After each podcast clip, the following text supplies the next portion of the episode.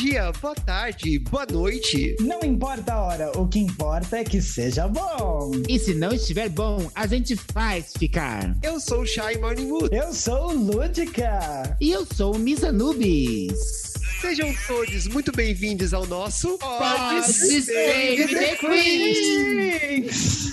Ai, meu Deus! vai cair. Nunca! Brasil! E o tema da semana é... Aqui é ela, a Pfizer. Tá passada? Ai, meninas, que tema, não é mesmo? Tá passada, Lúdica? Tá passada? Menina, você me amarrota, porque eu estou completamente passada. E a senhora, dona Nubes, tá passada? Ah, eu estou passadíssima. Bem passada. E Shy Morningwood, tá passada? Eu sou de microfibra, eu não amasso. Ai, sempre tem aquela, né? Sempre tem aquela, que as mulheres ricas. Você lava, pendura, ela seca toda esticada. Ai, estamos iniciando mais um episódio esta semana e eu quero saber como foi a semana das senhoras, senhoras. Ai, gente, foi mais uma semana dessas complicadas, dessas que a gente tem nada pra fazer. E que fica Justo. muito tempo assistindo. A minha foi tão emocionante que, assim, o auge da semana foi eu levar meu gato no veterinário. Ai, não! Eu tenho uma coisa pra falar. Na verdade, eu comecei a maratonar a série Slasher. Ah, ótima! Divertidíssima! Eu vi tantas coisas ruins no mundo que eu comecei a idolatrar ah, assassinos que usam machados para matar as pessoas. Que delícia, adoro. Inclusive, a- eu quero dizer uma coisa aqui, a galera que assistiu o Paul vai saber. I call shade, porque Shy Morningwood acabou de falar, ah, eu assisto belíssimo. A senhora tava no grupo falando que não é nada demais. A senhora gosta, a senhora não gosta. Ei, ei, eu tô, tô nervosa aqui.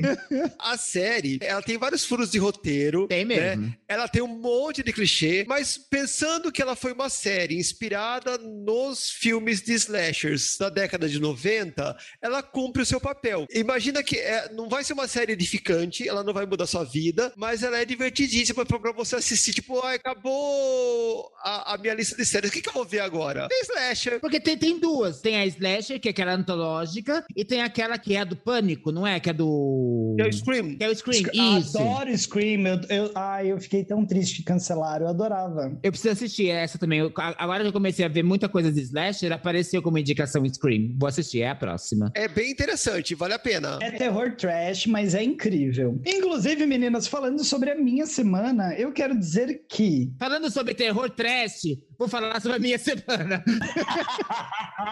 Ai, a vida da gata. Ela acorda, toma café pra ficar acordada e depois ela bebe cerveja pra poder dormir. Essa é a novidade da vida da garota. Inclusive, meninos e meninas também, tudo bom? Qualquer deslize neste episódio, vocês me perdoem. É que eu estava um pouco altinha. Ah, isso já introduz, olha que delícia, introduz a gente para o tema desta semana, que é aquela a Pfizer. Tá passada?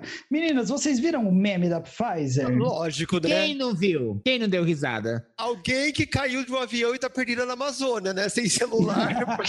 um ícone, né? Um ícone. Eu não tenho os números exatos aqui agora, mas a última vez que eu vi, já faz até um certo tempo, eram mais de 10 milhões de acessos, assim, em, em poucas horas, sabe? Desde de o anúncio, desde que viralizou de verdade. E é um meme, inclusive, que faz a gente repensar sobre várias coisas, né? Alguém sabe alguma frase? Porque, assim, eu, meu celular tá lotado de figurinhas só da Pfizer. Eu, eu tenho um meme inteirinho, 2 minutos e 30 de vídeo dividido em figurinhas pra poder conversar com as pessoas. As senhoras, tem frases que as senhoras lembram do meme?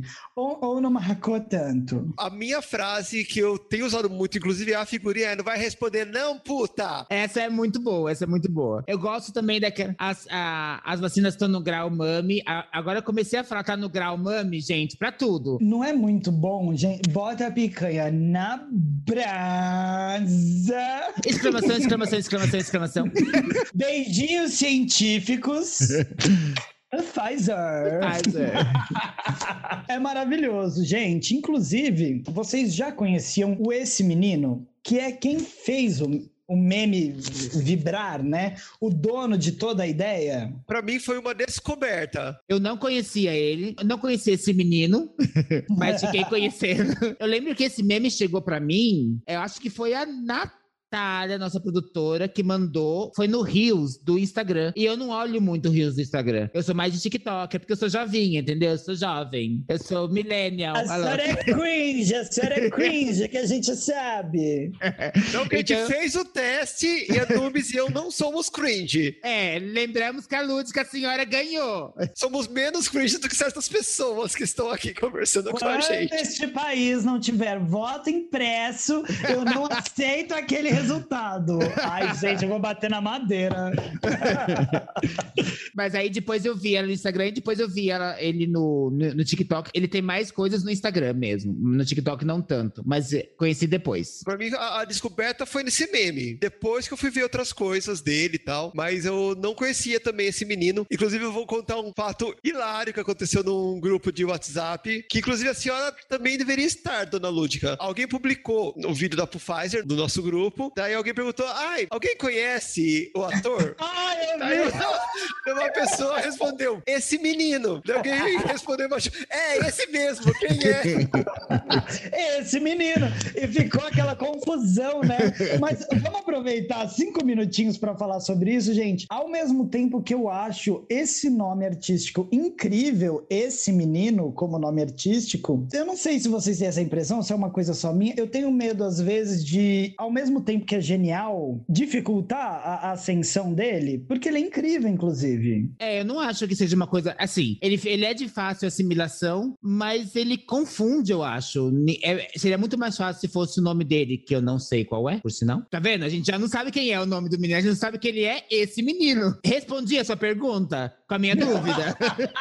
Respondeu. E Chay, o que, que você acha do nome artístico Esse Menino? Eu acho assim, super criativo, eu acho legal, mas eu acho que em termos de propaganda, realmente, sabe? É diferente, por exemplo, quando você tem uma pequena Lô, que você tem o nome dela ali, não é só a pequena, né? Então eu acho que, de repente, fulano, esse menino, ou esse menino tal, né? Talvez em, mais, uma... mais. Se bem que assim, já emplacou. Ele já emplacou. Já. É, é, é, o jeito que você falou agora me fez até pensar, tipo, se fosse alguma coisa assim, Alexandre, o Grande, talvez fosse mais funcional para ele, né? Porque eu, inclusive, até percebo, eu tô acompanhando, depois que eu conheci, tô acompanhando, vi uma live dele aí, acho que é uns uma semana, um pouco tempo atrás, com a Pablo Vitar no Deezer, inclusive, na página do Deezer, porque ele tava comentando ali sobre o lançamento do Batidão Tropical da Pablo. E aí sempre fica, todo programa que ele vai, todo lugar que ele vai, ele tem que explicar, sabe?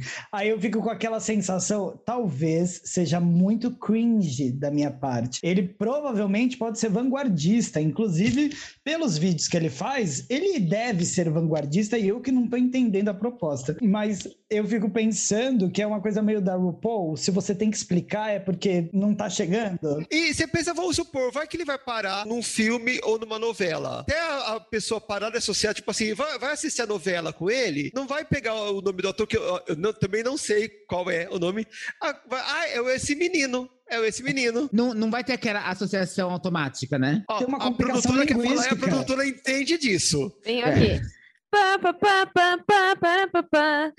Descendo do Olimpo. É, eu fui aqui atrás para saber quem é esse menino. E esse menino prefere não revelar seu nome de RG em reportagens. Ele fala que escolheu esse nome artístico que ele pensou em artistas tipo a Lady Gaga e o Criolo. Então ele é intencional ele não revelar mesmo o nome dele. Mas Lady Gaga é um nome. Mas se ele for pra uma novela, e Criolo também, né? Se ele for pra uma novela, não tem como colocar. Antônio Fagundes, esse menino, hein? É, não, pensa. Eu acho que ele vai ter que colocar o nome. Pensa se ele vai fazer um programa no qual ele interpreta ele mesmo.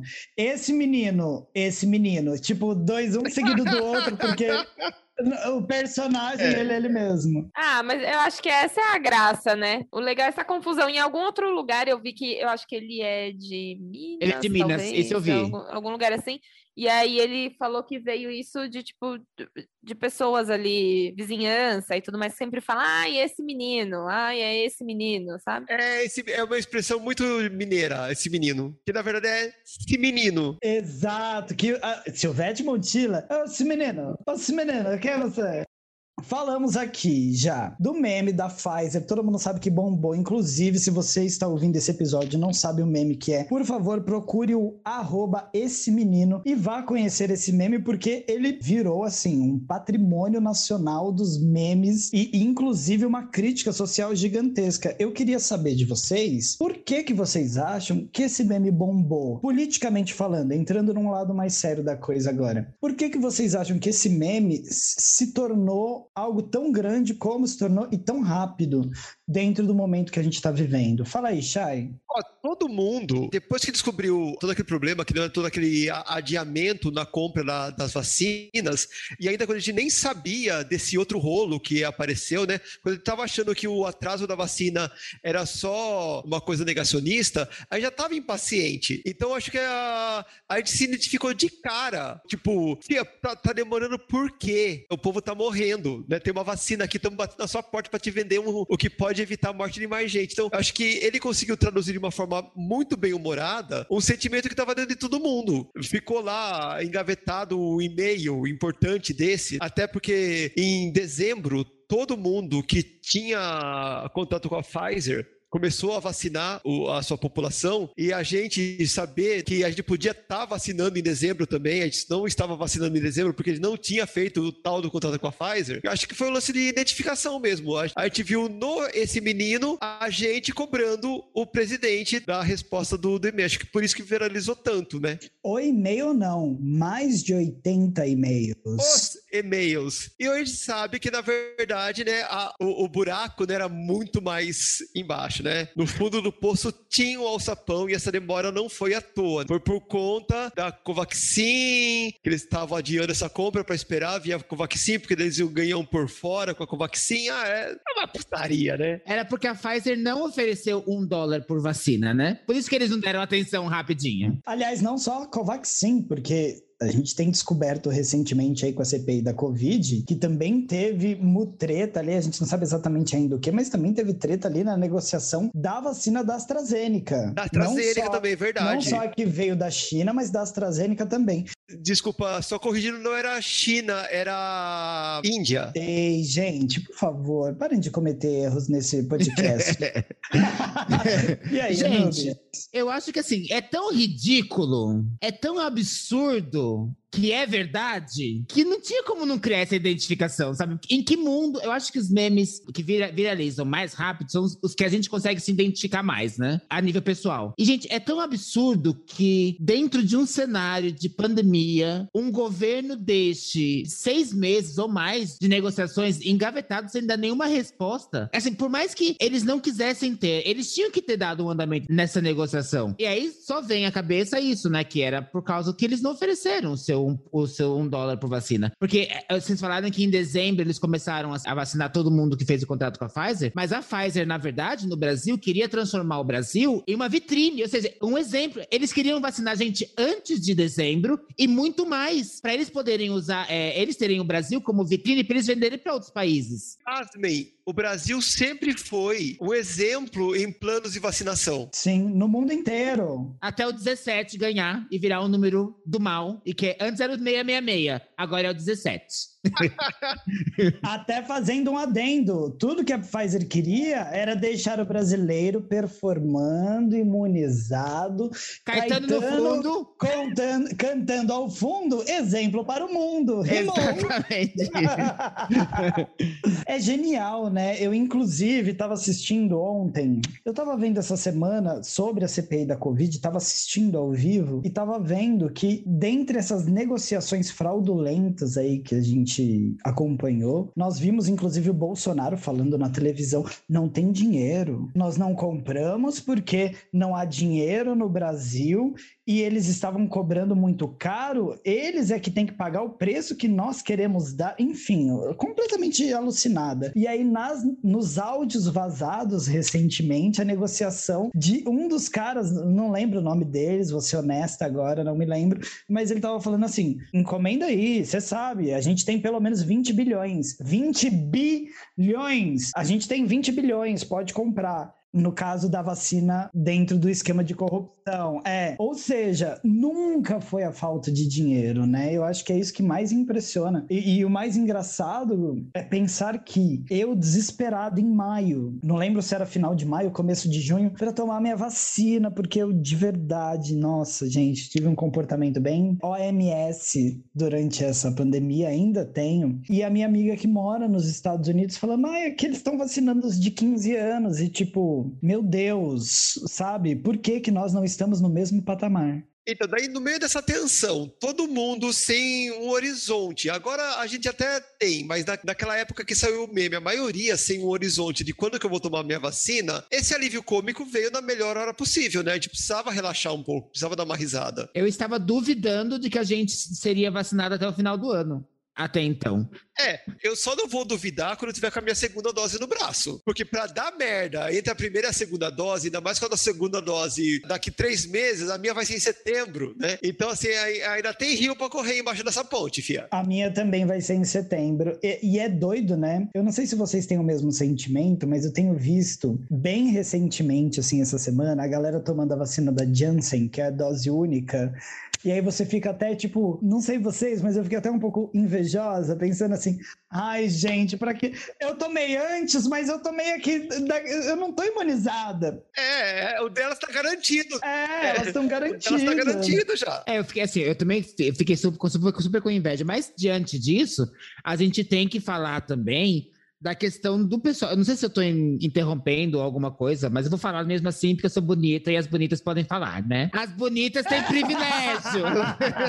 que agora o pessoal, eles estão escolhendo vacina. Vocês sabem, dizem que a AstraZeneca dá mais efeito colateral do que a Pfizer. A Janssen tem essa vantagem clara de que é só uma dose, que até aí eu entendo. Sommelier de vacina, né? Pra você ter uma ideia, teve uma amiga minha, ela comentou que estava na fila com o seu esposo, que já é de uma idade avançada, ele, ele, a, as próprias enfermeiras da, do postinho estavam falando, gente, até aqui eu garanto a Pfizer. A partir dali, eu não garanto mais. Até aqui eu garanto, gente, que ela podia já até enterrar. Não precisava nem da vacina. Daqui pra frente, vamos cuidar de quem. Aí, tipo, fica, gente, mas por que, que eles, eles, eles mesmos estão criando uma cultura de escolha da vacina? Porque a gente sabe que a melhor vacina é aquela que tá no nosso braço, né? Não tem que ficar escolhendo vacina. Eu acho que não é nem é que eles estão criando uma cultura de escolha. Eles estão evitando a fadiga. É, eu pensei nisso quando ela falou. Porque aquela coisa, é você ter uma fila enorme, e daí essa fila enorme, dessa fila enorme, cinco pessoas estão lá, que vai chegar na, na boca da, da vacinação e vai assim, ah, essa eu não quero. Ignorância, né? Eu, acharia que quem, que,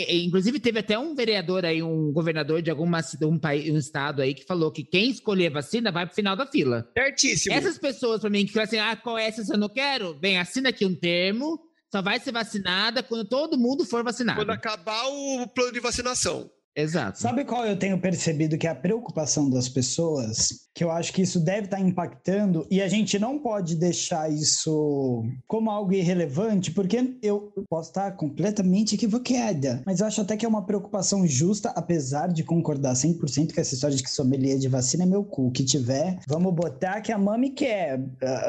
A mami tá no grau, pode vacinar. Mas, tipo, eu acho que o pessoal fica preocupado com a porcentagem de eficácia da vacina.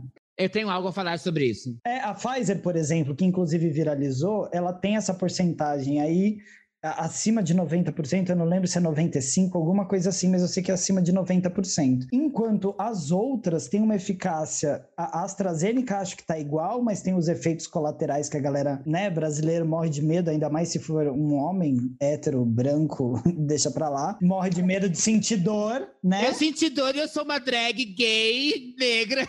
Mas então, mas a senhora foi. Eu fui, lógico. O boy não quer sentir dor. Ela quer tomar vacina e voltar para casa como se ela fosse o ápice da masculinidade.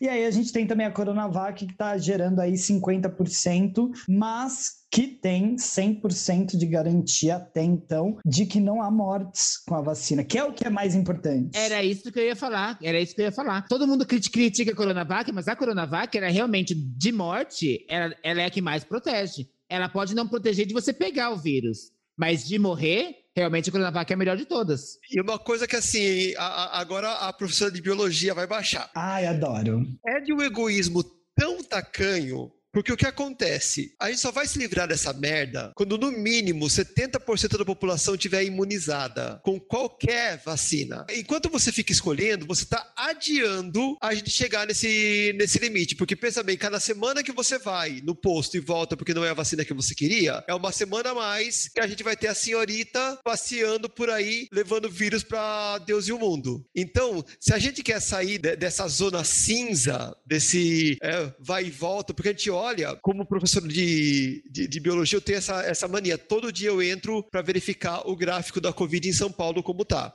Se você parar para analisar friamente, a gente praticamente não saiu da segunda onda ainda. A gente teve um arrefecimento e já subiu de novo. Não vai sair disso nunca, enquanto a gente tiver mais da metade da população vacinada. E enquanto o pessoal ficar escolhendo, a gente tem que vacinar com o que tem, porque não vai ter Pfizer para todo mundo, não vai ter Janssen para todo mundo, assim como não tem Coronavac nem AstraZeneca para todo mundo. Então chegou a sua vez, é aquela, toma. Provavelmente a vacina do corona durante um bom tempo vai ser igual a vacina da H1N1, a gente vai ter que tomar ela ou todo ano ou a cada dois anos, porque ainda não se tem esse prazo assim de quanto que, que essa imunização continua. Então esse ano não deu para você tomar o que você queria? Toma que tem, para sair dessa merda logo. Então, assim, pra gente sair dessa zona cinza, a gente tem que chegar nesse 70% e com vacina, não é comunidade de rebanho, porque a gente já viu que isso aí não funciona. E eu não sou vaca para ser rebanho. Inclusive, essa comunidade de rebanho foi, acho que, o maior crime cometido pelo governo, né? Não, Anubis? Eu tenho falado em outros podcasts que a coisa que eu tô mais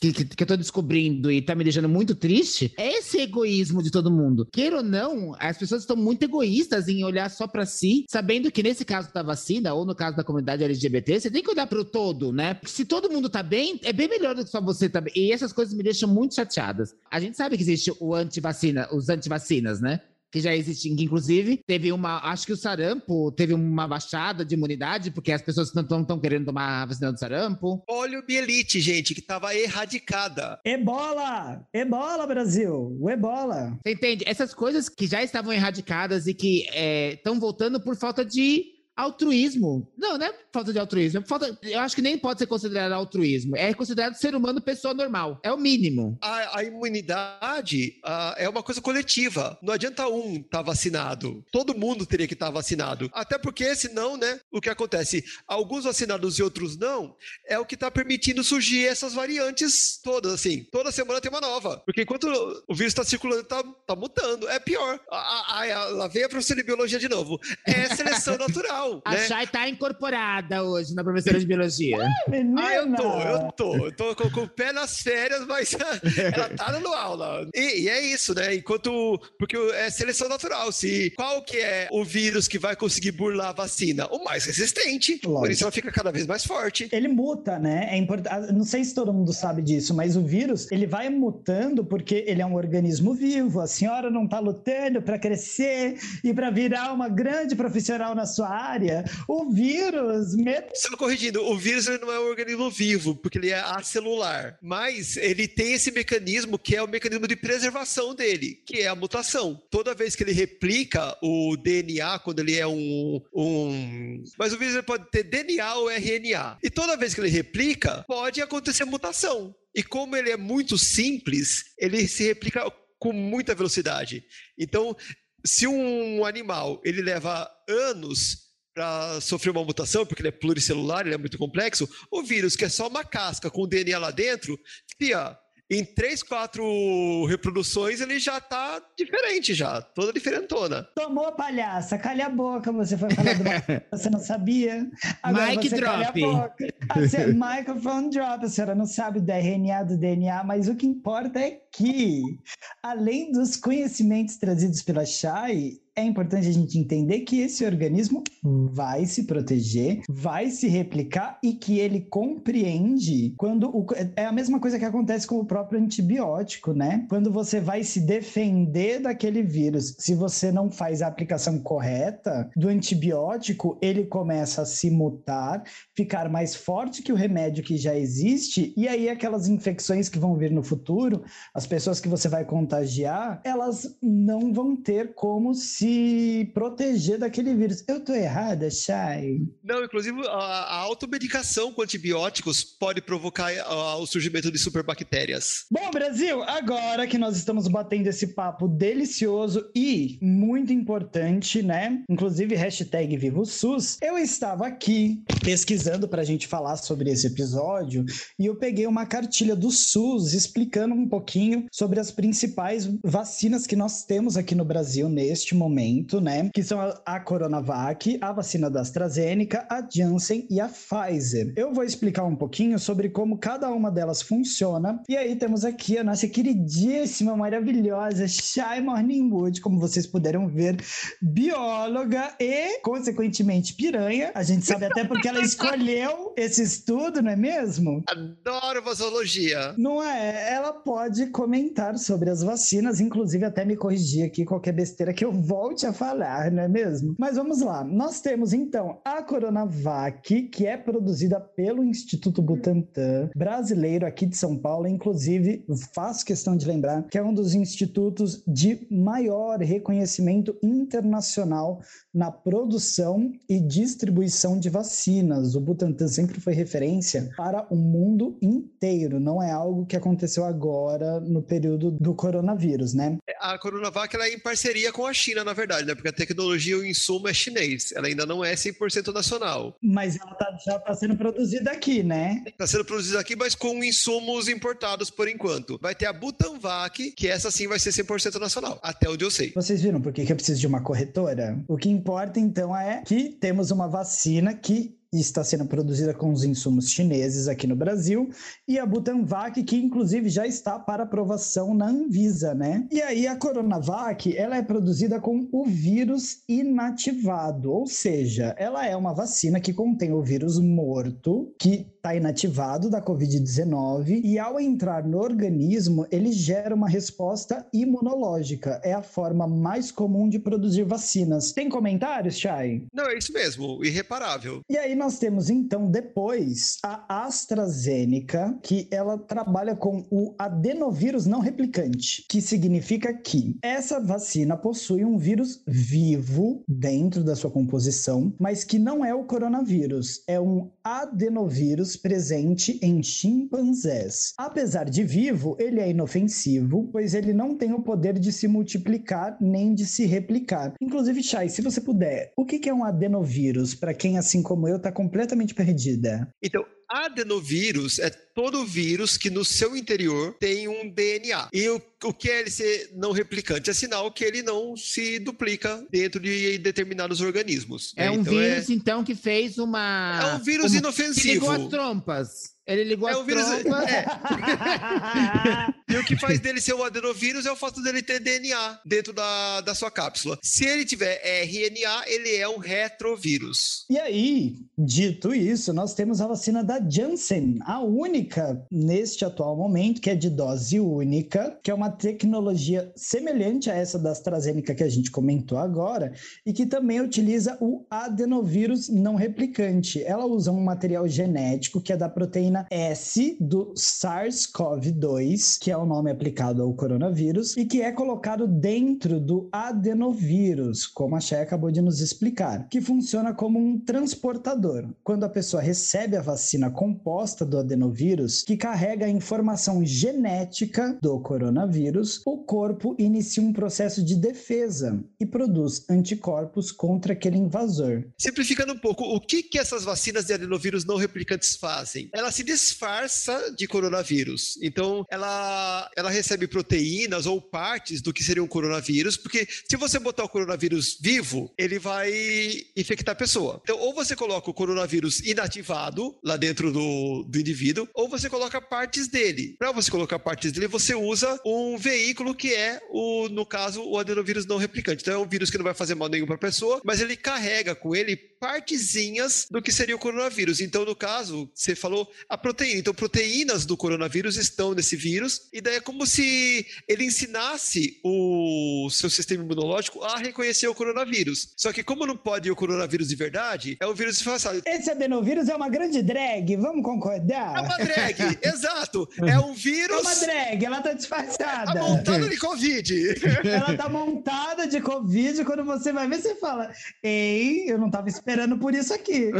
Mas eu vou mesmo assim, que eu não tô nem aí, não é mesmo? E temos por último, então, a vacina da Pfizer, tá passada, que ela carrega o RNA mensageiro, ou seja, não existe a utilização do vírus, do coronavírus em si, mas sim uma molécula chamada RNA. Essa molécula, ela leva uma mensagenzinha até as células contendo todas as informações genéticas do coronavírus.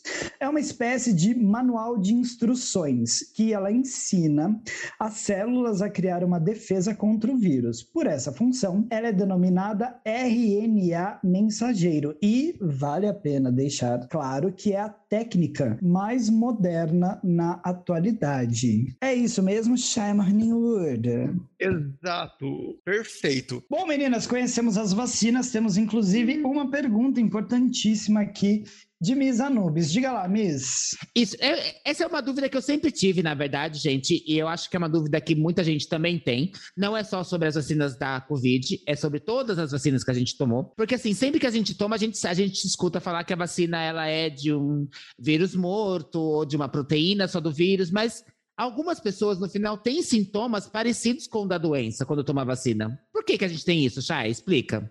É, é, justamente a vacina fazendo efeito, é a resposta imunológica. Porque quando o, o seu corpo ele recebe qualquer corpo estranho, seja vírus, bactéria. Rola conta como corpo estranho?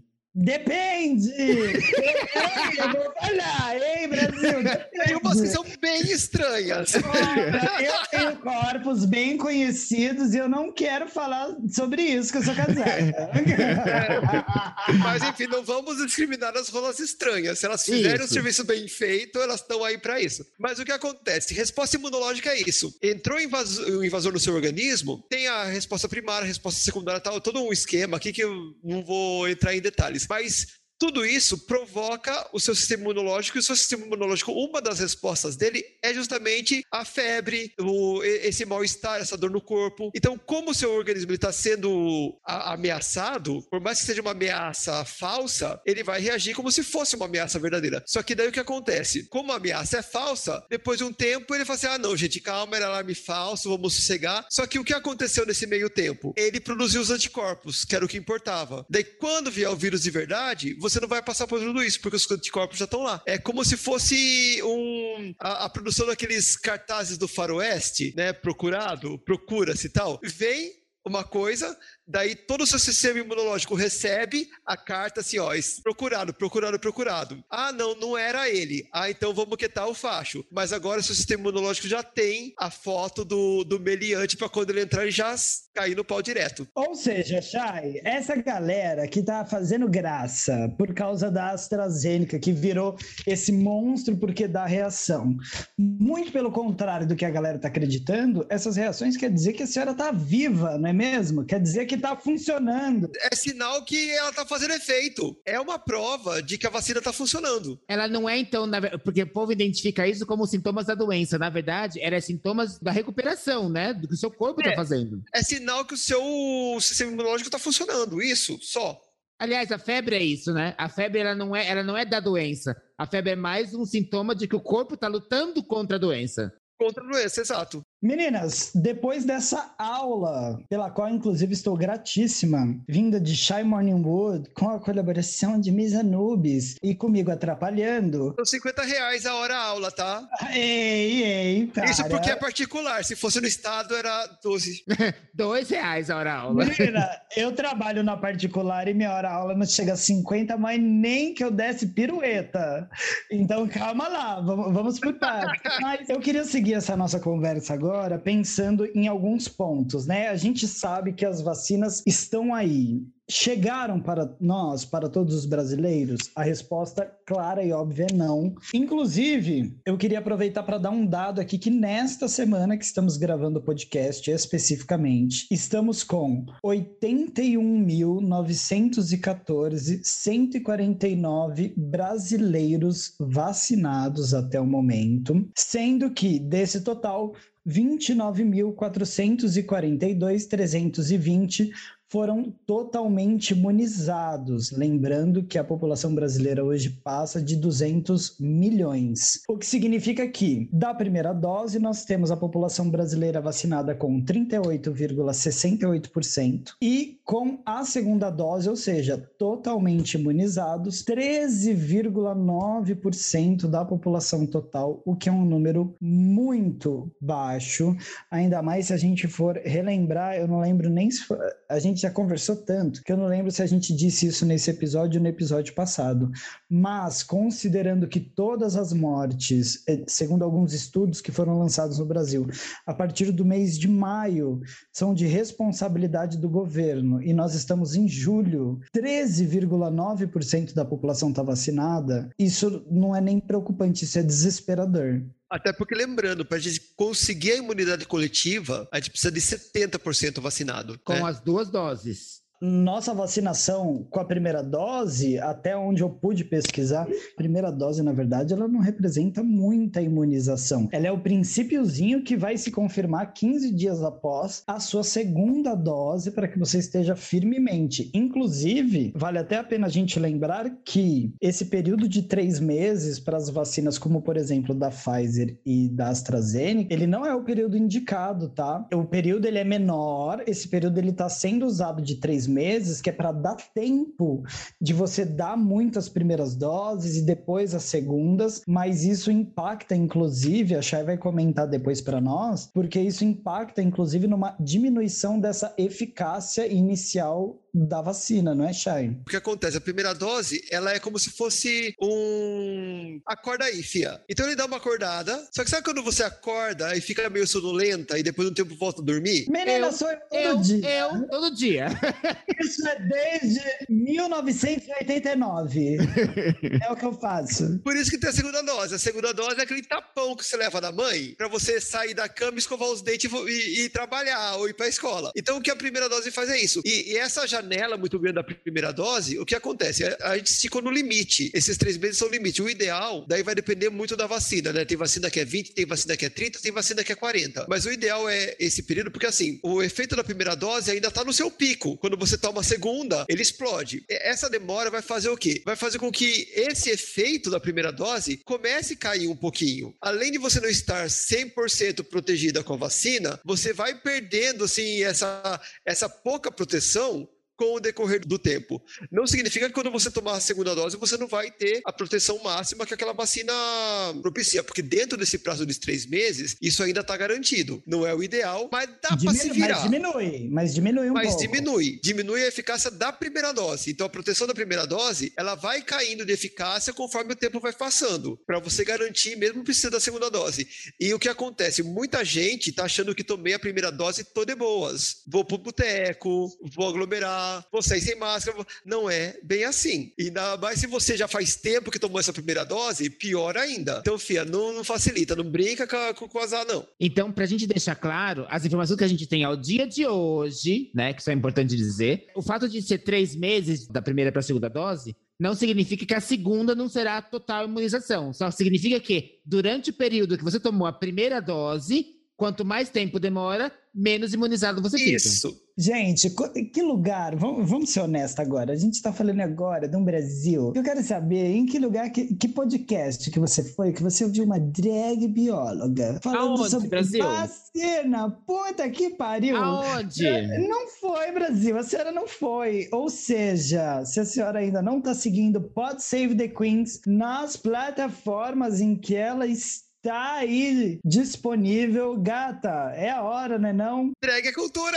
Menina, drag é tanta coisa, eu mesmo sou piranha. Aí eu quero levar isso para um outro lugar que é. Eu queria falar um pouquinho sobre a pandemia, já que a gente conversou bem sobre a vacina e etc. Eu acho que ficou claro. Se não ficou, mandem no nosso Instagram, pstq.oficial. Ou seja, pode save the queens, pstq.oficial. E aí nós vamos tentando é, responder essas dúvidas e fazer comentários nos quadros dos próximos episódios. Inclusive, se a senhora for bióloga ou infectologista ou, sei lá, microbiologista e quiser dar informações ou quiser corrigir alguma merda que ele possa ter falado aqui, fica à vontade também. Tá? A gente faz a errata depois. Ou se a senhora for solteira e quiser mandar um currículo, a gente também analisa. Inclusive, nós a temos aqui. pau e da bunda. né? É, nós temos até aqui um nudes. Nós temos Misa Nudes que tá solteira, não é mesmo, Brasil? Só, só recalcando que eu sou a única solteira desse podcast, tá? Então, se todas as fotos serão reencaminhadas para o meu DM. Mas isso não impede que outras apreciem o material. É, não quer dizer que eu não vou ver. Faça sua propaganda, aí a gente vê. Meninas, é o seguinte, é, eu queria saber de vocês como que foi durante a pandemia, o que, que foi melhor, tipo, ah, ah, porque eu acho que sempre tem alguma coisa boa que a gente consegue tirar, eu tenho algumas que eu gostaria de dizer, e o que, que foi pior, e aí eu queria que a gente pudesse tomar mais tempo depois para falar sobre o que, que a gente espera para o futuro. Anubis, diga para mim, o que, que foi osso? Eu fiquei meses sem ter trabalho, né? Foi sonho interrompido, coitos interruptos. Sabe quando o boy tá ali e de repente não tá mais? E demora um ano e meio pra voltar, o boy? Menina, é a história da minha vida.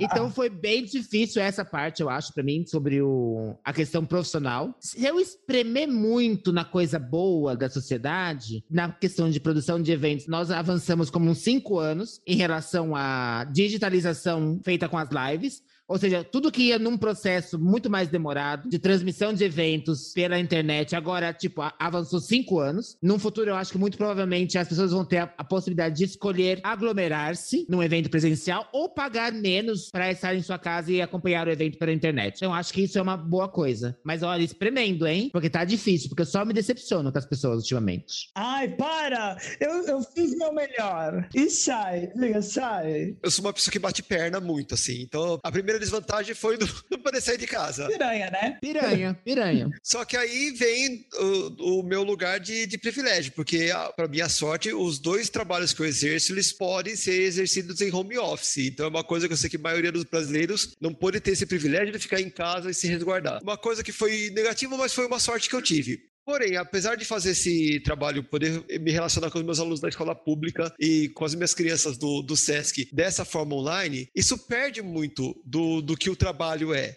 que é um trabalho de contato, de olho no olho, principalmente pelo programa que eu participo do SESC, que é o programa Curumim. Atender uma boa parte de crianças carentes. E por eu estar na escola pública, foi triste ver o quanto essas pessoas não têm acesso. O SESC é uma empresa particular, ele também não tem como suprir isso, mas como que o Estado, ele foi super negligente em facilitar esse acesso deu chip pra molecada, mas a periferia onde essa garotada mora tem o, o sinal uh, bom de celular que permite ela entrar num canal e assistir uma live, por exemplo, de um, de um professor, uma aula ao vivo. Então, isso pegou muito, sabe? Ver o quanto o trabalho ficou prejudicado. O que trouxe de, de coisa boa para mim foi que eu consegui antecipar minha volta para a parte artística. Eu achei que eu ia conseguir voltar a fazer show, voltar a fazer alguma coisa artística só depois que eu conseguisse ajeitar minha rotina. E o fato de eu estar fazendo home office, né, por eu não ter que ficar me deslocando, né, que eu saía de São Paulo, ia para Guarulhos, depois voltava de São Paulo, trabalhava sábados e domingo a cada 15 dias e agora o home office é só sábado de manhã porque não tem mais essa essa rotatividade de turno. Me deu espaço para que eu pudesse voltar com a minha drag. Fiz o lip sync for a quarantine, né? Com a Lúdica e, e com a Shanna Moore. Tô podendo fazer agora esse podcast maravilhoso, então. Será que tá podendo? Eu nem sei se eu vou publicar e se eu não publicar. A louca. Se a senhora não publicar, a gente vaza. Acho que a parte positiva foi essa. Foi eu poder voltar mais cedo do que eu esperava com a minha drag, fazendo coisas artísticas que eu tava sentindo muita falta desde 2019. E senhora, Lúdica? O que eu consigo perceber, assim, de ruim da pandemia é que, obviamente, eu tive o meu metabolismo extremamente alterado por isso, inclusive os meus hábitos, porque eu fui uma pessoa da quarentena 100%. Fui? Não, porque parece passado. Sou. Gente, de verdade, não, não estou sendo hipócrita aqui. Vocês podem procurar dossiês pela internet, testemunhas que vocês não vão encontrar. Rastreia o GPS da bicha. É, pode procurar fica à vontade que vocês não vão encontrar. Eu estou confinada na minha casa desde março do ano passado. Eu lembro que eu levei a primeira vez para sair para ir ao mercado, eu levei mais de 100 dias para sair a primeira vez de casa. E aí depois disso eu, eu saí pontualmente para ir ao mercado, muito bem protegido, vai ao mercado, volta, etc. Inclusive isso impactou no meu relacionamento, né? Porque eu não moro com meu namorado. Nós nós nos víamos assim, a cada um mês, um mês e meio, dois meses aconteceu.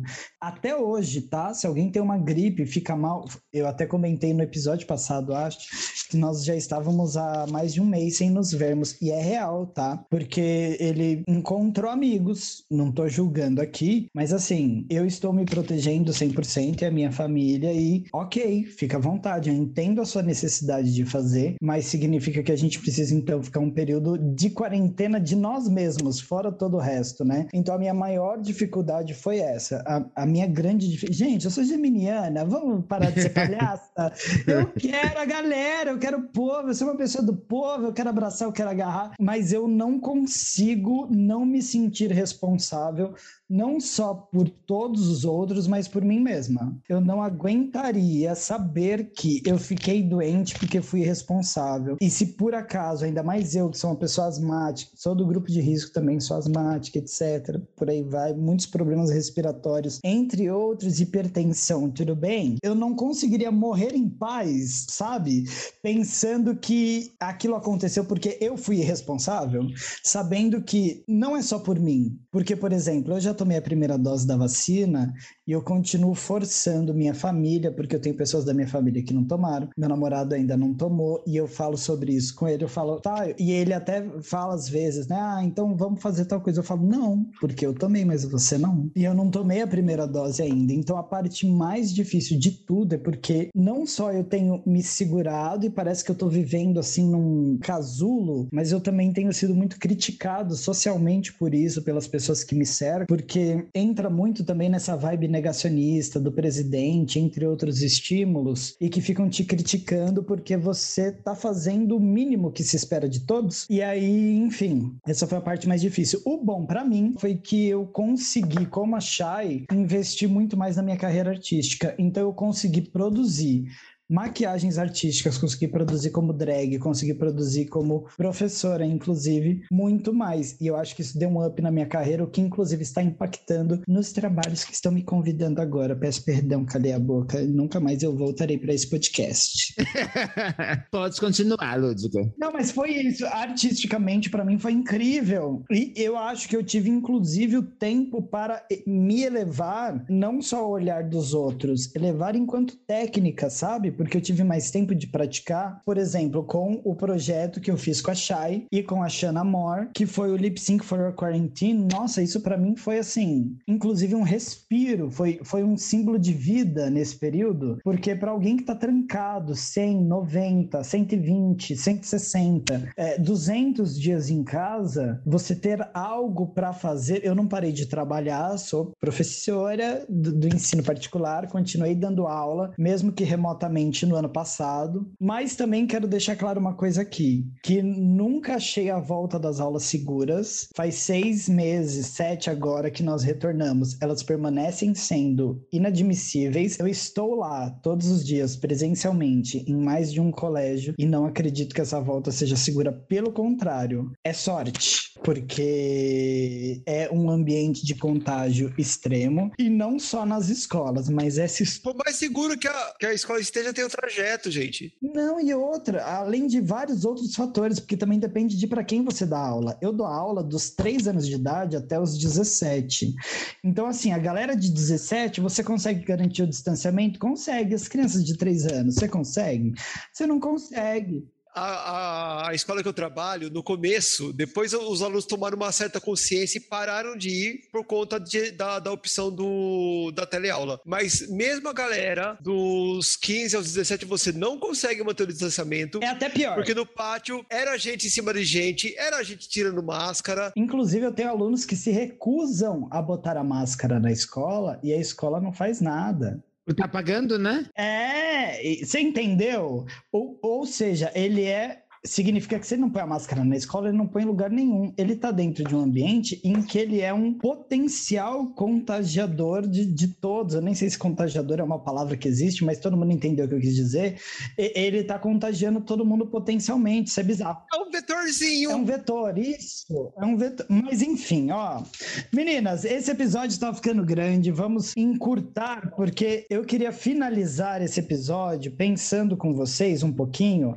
Eu ia até trazer a fala de especialistas. Meninas, vai ficar para outro momento. Nós vamos falar de, de, em outros momentos. E apagar o especialista? É, a gente traz. Quem quiser, manda uma mensagem. Vai lá no pstq.oficial no Instagram e fala: Ei, quero os especialistas. Quem sabe a gente faz um episódio especial para você. Meninas, eu queria pensar com vocês algumas questões para o futuro. O que, que vocês almejam, veem, projetam para o futuro? Shai, pelo amor de Deus, me dá uma esperança. Acho que duas coisas são importantes. Uma é que as pessoas percebam que não vale a pena se matar e trabalhar. Porque agora a gente está percebendo que ter tempo é muito importante. E ter esse tempo melhora, inclusive, o nosso trabalho. Então, espero que esse ritmo do workaholic, do a produção pela produção, da meta para bater, a gente se conscientize que ele não é mais importante do que a sua saúde. E outra coisa que eu espero que a pandemia traga, né, enquanto lição, é pensa muito bem quem você vai votar. Porque vai que você vai na vibe assim e vota numa pessoa e no meio do mandato daquela pessoa acontece uma pandemia. Quem é melhor para estar no cargo máximo do seu país? Um professor ou um miliciano? Eu, então eu espero que as pessoas comecem a pensar quando for votar que não é só o, o que está causando mais, ou aquele que provoca mais, ou aquele que causa mais, ou aquele que faz mais barulho na internet. Se de repente a,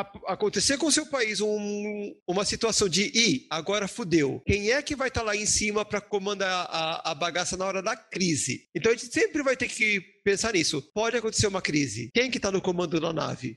Eu não quero falar depois disso. e mais uma vez encerramos o episódio aqui. Um beijo, Brasil! Vou falar eu eu lembrei de uma coisa que falando que o teleensino já existia, já, gente. Telecurso 2000, lembra? As maricona.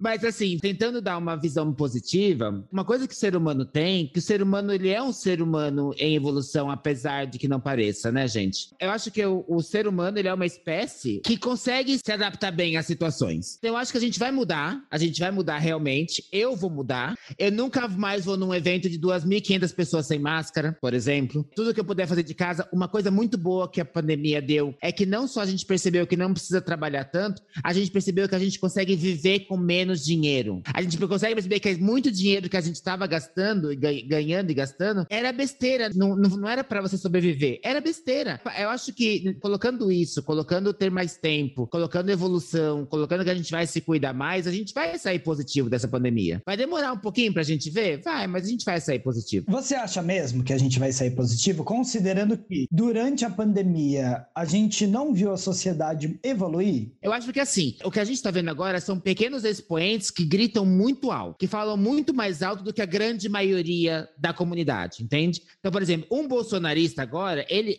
ele grita muito mais alto do que um militante de esquerda, por exemplo. Então, eu acho que essas pequenas fazem a gente perder um pouco a esperança. Mas não, eu acho que a gente vai sair melhor. Eu tô falando ano que vem, eu tô falando daqui uns 10 anos. E sobre a questão da depressão e da saúde mental, eu ainda acho que uma coisa que a gente vai ter, eu já tive, que é síndrome do pânico, e eu acho que a gente está tanto tempo em casa que a grande maioria das pessoas, quando começarem a sair, vão ter crise de ansiedade. Beleza, meninas, temos algo muito incrível. E vamos começar os nossos quadros com aquele queridinho, aquele que todo mundo gosta de fazer, mesmo que na encolha, que é o engole ou cospe. E aí? O que me diz? Engole ou cospe? Pra quem ainda não aprendeu como é que funciona a brincadeira, a gente engole as notícias boas e cospe as notícias que a gente acha ruim. Estamos com Miss Fit aqui. Olá, querida. E aí, gente? Olha eu aqui de novo. Me chama que eu venho. Mas antes de chamar aqui a arauta das notícias, a gente tem uma surpresa, uma convidada que Lúdica trouxe pra gente, né? O que, que o gato trouxe pra gente? Menina, eu trouxe um rato. Ah! O, o gato trouxe o rato e trouxe para participar do nosso Cospe Engole minha amiga maravilhosa, essa grande dessa piranhona. Sua não, é nossa. Eu quis dizer que é minha porque eu sou uma mulher muito possessiva, mas a nossa amiga, Meg Abreu, pode entrar, Meg Abreu, essa grande dessa, dessa mulher maravilhosa. Como vai, Meg? Olá, tudo bom? Bom, pode, pode parar que eu sou uma rata com black maravilhoso, bebê. Arrasou, Arrasou Meg. Além de rato, eu chamei de piranha. Como você se posiciona sobre isso? Hum, gosto da, da, da dualidade, hein? Não pode negar, né? Não pode Ela negar. é um híbrido, né? Então vamos, vamos para a pergunta que não quer calar. Meg, você cospe ou engole geralmente? Constrange a visita? Olha, constranger a visita não. Eu já quero é, não, quebrar Você vai falar gente. engole ou cospe a notícia. Geralmente eu cuspo, tá? Eu cuspo. Ó, eu não vou nem entrar em detalhes, tá? Que eu vou dar uma piada aqui. A gente já Meg, não entendeu, tem- Meg. Você é da nova. Você é da, é pensa nossas. comigo, não tem nada que um bom jantar com abacaxi não resolva, gata. Nada. Então, só, só para o pessoal saber, porque todo mundo aqui conhece Meg, mas os nossos três ouvintes não conhecem ainda. Ah, não, os nossos dois, porque um é ela. É verdade. Ela, ela ganhou um sorteio, foi um sorteio que a gente fez entre nossos três seguidores. Eu ganhei um sorteio maravilhoso. Fala um pouco o que você faz na vida. Quem, quem é a senhorita na fila do, na fila do pão porque paga coisa de pobre? Né? Quem é você na fila da MAC? É, eu sou Meg Abreu, sou atriz, cantora. E piranha! Um- é, eu sou um híbrido, a louca. Trabalho com teatro já há 16 anos. Conheço a Lúdica do teatro, essa atriz, Completamente! a, a Shaimone Wood, do teatro também. Não fala da onde a gente se conhece, Meg. Ninguém é obrigado a saber daquela esquina. É verdade. Ai, o centro de São Paulo chora nesse momento. Ai, meu Deus! E, da, e, né, e das Roosevelts da vida. Boa. Disfarçou bem, gata. É porque tá ali do lado. Na verdade, a gente conhece da Augusta, né? Que é um pouquinho mais pra cima. Da Roosevelt para Amaral Gurgel é um pulo, né?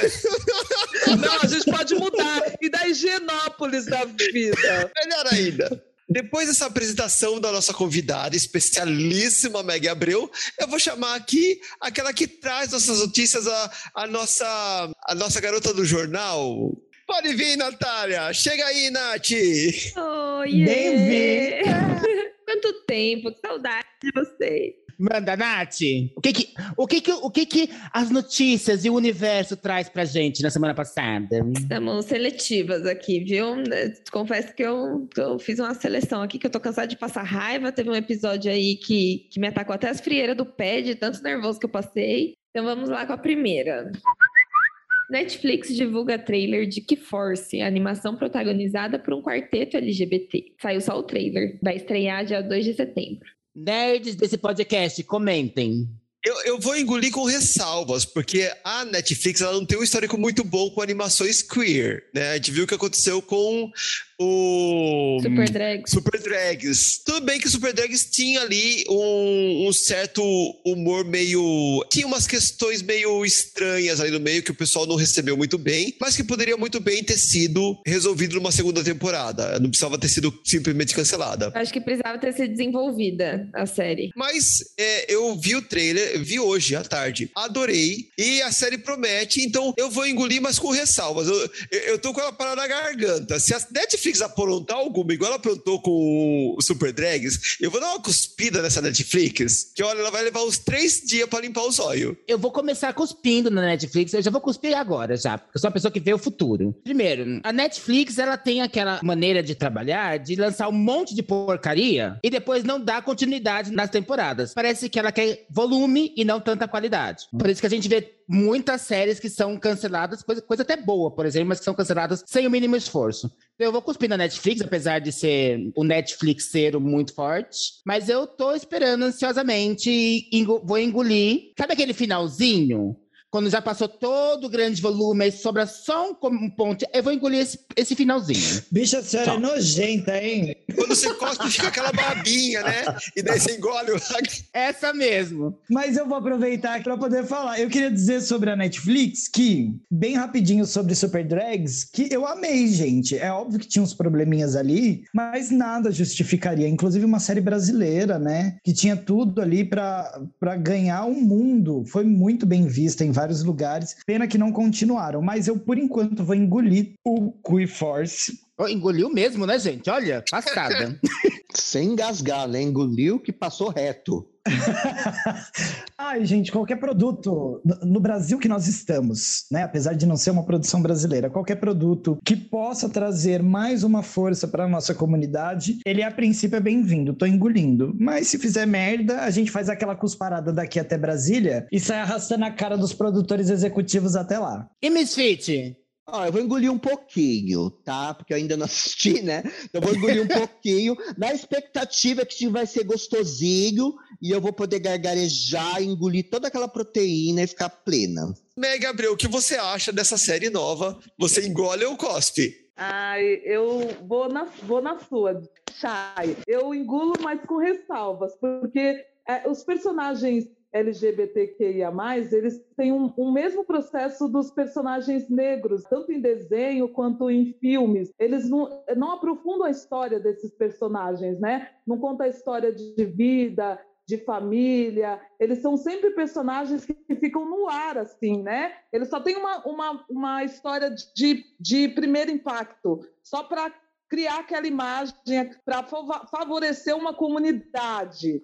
Mas aprofundar esses personagens não acontece. Eu lembro um pouco do, da série que, que ela foi cancelada, e eu lembro que não aprofundou muito, a Super Drags não aprofundou muito, assim.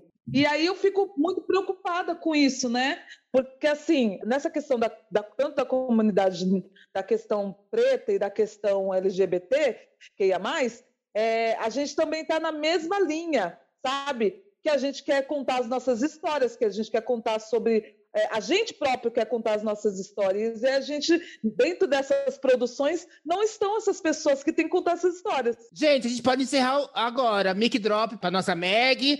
A Minitor, não tem mais nada que a gente possa falar. Vou dormir pensando. Devia ter comentado o episódio inteiro, né? Sobre essa superficialidade que existe que a gente acabou nem abordando. Ela vai voltar, tá, gente? A Meg vai voltar. Por favor, né? Depois dessa, vai ter que voltar. Não, ela tá me devendo, ela vai voltar a se pagar aqueles 25 reais do hot dog, minha filha. Esse hot dog é caro, hein? Hot dog é esse? É hot dog de Osasco, gente. Esse hot dog é maravilhoso, eu quero também. Só pontuando que esse desenho é para maiores de 16 anos, tá? Não é para crianças, ok? Assim como o nosso podcast. É igual, o nosso é mais de 18. Pai de Britney Spears, senhor Jamie, desistiu de ser o tutor da cantora na quinta-feira, 12 de agosto. Não, não sei, eu tô pensando que eu tô tentando buscar qual que é o interesse dele nisso.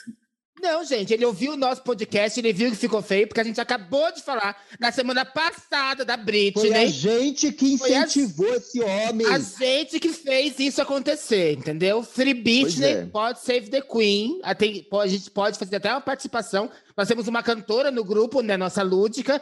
Pode cantar. Prazer. Então foi a com, gente, com a gente. Meg no episódio, ele falar que a Ludwig é cantora. É uma humilhação que vocês não têm noção. Gente, respeita a, a- entendeu? Completamente. Gente, em- eu engulo completamente, mas eu acho que engulo a situação da Britney, né? Porque ela vi, tá vivendo todo esse processo daí que foi muito difícil e a gente não sabe a motivação desse homem, a- apesar de, de saber que ele foi por causa que ele ficou com muita vergonha da nossa divulgação. Assim, é difícil de entender esse, né? A gente não sabe o que, que tá acontecendo com ele. Porque ele não ia querer la- largar a mão dos milhões. Algo passa no mundo de Britney Spears. Ai, gente, eu tô meio assim, meio passada com tudo isso. Fiquei porque preocupada. Vou dormir hoje. Mas a senhora não dorme cuspindo ou engolindo? Ai, eu, eu não, eu engulo, né? Porque Free Britney, gente, pelo amor de Deus, né? Que situação é essa?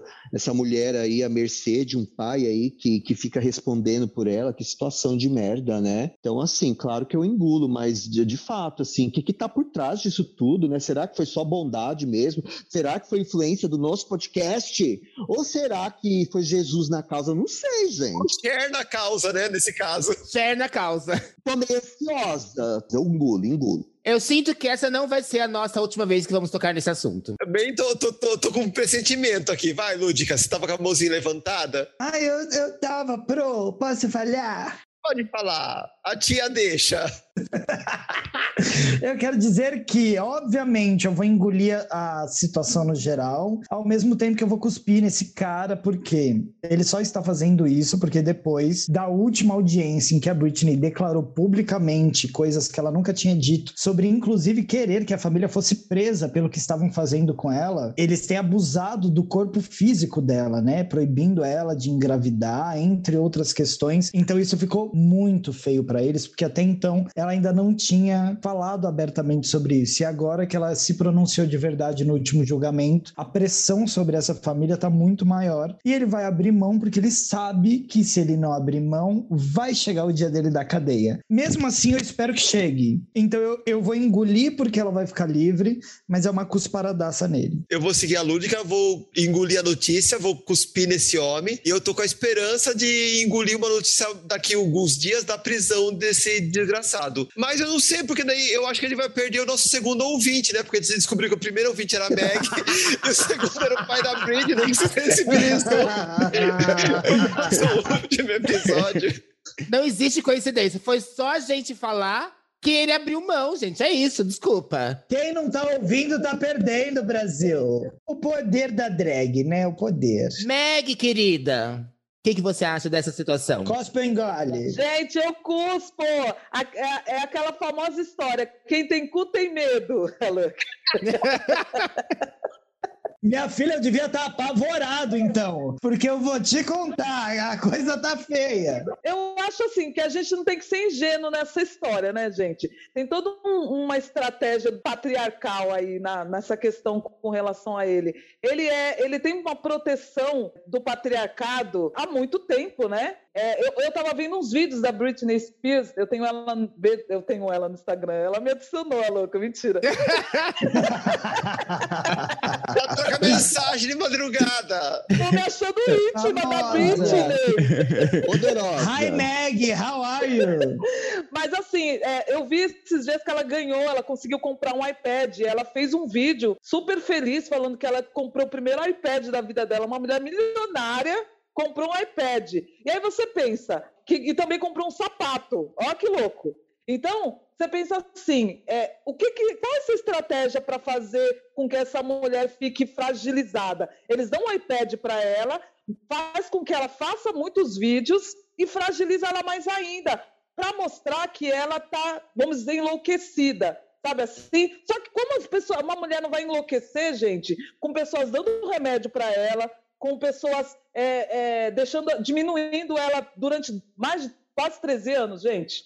Não tem como. Então ela, ela é a, a vítima total, né? Porque o patriarcado do- dessa questão do pai dela protege ele, entende? Eu não sei se ele vai ser preso, não. Eu queria dizer que esse podcast agora chama Meg Save the Queen. Verdade, verdade. E a gente já não tem mais nada pra fazer aqui. A gente nem vem mais, tá? É, a gente nem vem mais, agora é só ela, Meg Save the Queen. E também quero que vocês assistam Crossroads, um dos melhores filmes, só comparado com Cinderela Baiana, em, que- em questão de Deus. coisas boas do mundo. Não, Aí, comparado falei. a Glitter com a Mariah Ah, é Carey. verdade! Tem o Glitter também, Oh, são os, os Deus. três melhores filmes do mundo. Eu ainda acho que a última enterrada é melhor. ainda aposto na última enterrada. Gente, vocês não param de me dar gatilho. O ilustríssimo Mário Frias criticou um banheiro feminino que inclui trans e travestis. E aí, uma das frases deles, né, maravilhosas, foi que onde já se viu, você vai querer que a sua filha, né, que é uma criança pequena, frequente o mesmo banheiro que um marmanjo de 45 anos, sabe? Foi algo nesse, nessa linha aí que ele comentou. E aí eu só queria fazer um comentário rápido, assim, que é vai tomar no cu, Mário Frias. Mas, pá, produção! Ô, ô, produção, deixa eu te fazer uma pergunta. Tem mais alguma notícia do governo? Eu tenho uma proposta para hoje sobre esse governo. Tem mais alguma notícia? Temos a notícia aqui do, da, da, da canhãoada, né? Essa carreata de canhão ridícula que rolou, né? Aqueles cacareco velho, né? Aqueles tanque ridículo. Aqueles carros feitos a vapor? Exatamente, é. Que foi, né, para votar. Ai, meu Deus, para ter voto impresso, né? Eu- gente, eu não tenho forças mais para comentar sobre isso, tá? Eu vou no, num automático aqui muito, muito deplorável. Eu ando com preguiça também, gente. Eu quero sugerir, Brasil, para essas duas notícias, já que estamos aqui todas unidas e, e separadas. Se você começar a cantar de novo, eu saio desse podcast. Ai, Eu não! Oi, Eu poderia, poderia, como nossos pais, mas eu não vou. Não mexe com eles. Respeita Elis. eu quero trazer aqui o quê? Vamos só fazer uma cusparada. Não, não, cara, respira, Brasil. Vamos fazer uma cusparada nesse governão, todo mundo junto. Vamos. Porque eu duvido que alguém aqui desse podcast não cuspa. Aquela catarrada que vem do fundo do peito, a gente faz um. Vamos. Partiu! Ok. Partiu, Puxando lá do fundo. Opinião do Pod Save the Queens sobre essas duas notícias a respeito do governo é.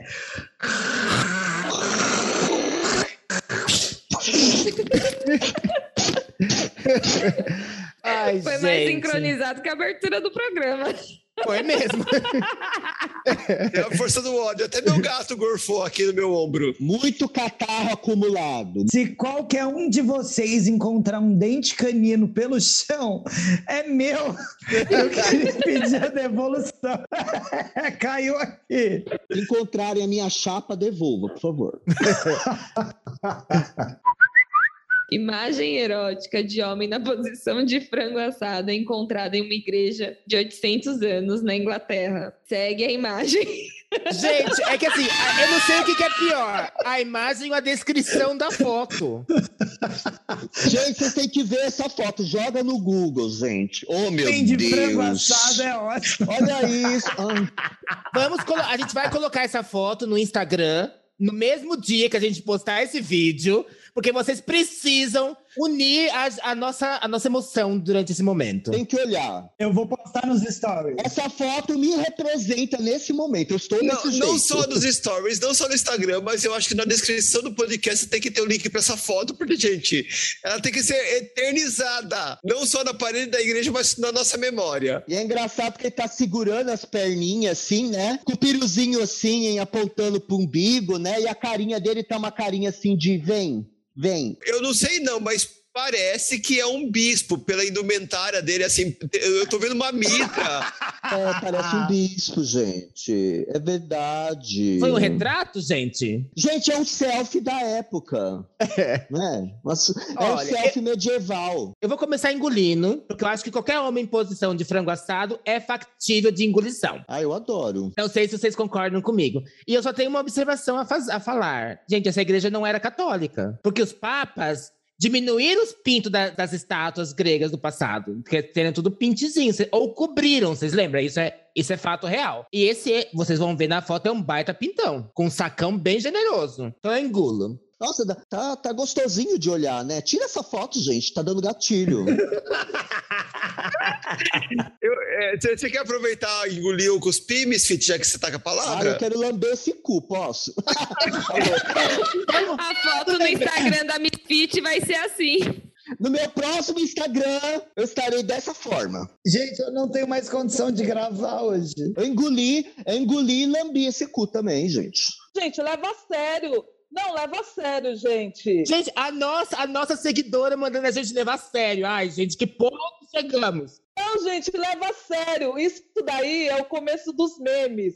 Se você cortar essa imagem, dá para fazer ela no formato de frango assado dentro do, da máquina e é também um exemplo para você evacuar de cócoras. Tá vendo? Olha vocês não percebendo a história da arte ensinando, Todo um gente. tutorial, só Meg percebeu. Porque ela é culta, a gente é Obrigado, obscena. Meg. Obrigado por, né, por essa lição. E você, e, e dada essa explicação histórica da, da foto, cospe engole essa estátua? Gente, eu cuspo porque. Gente, isso é o cúmulo da hipocrisia. Cuspido está, gente. E morreu. Ela não tá conseguindo militar agora. E morreu, e morreu, e morreu. E perdemos Mega Abreu. Gente, chama o SAMU. Ô mãe, no céu tem cuspe e morreu.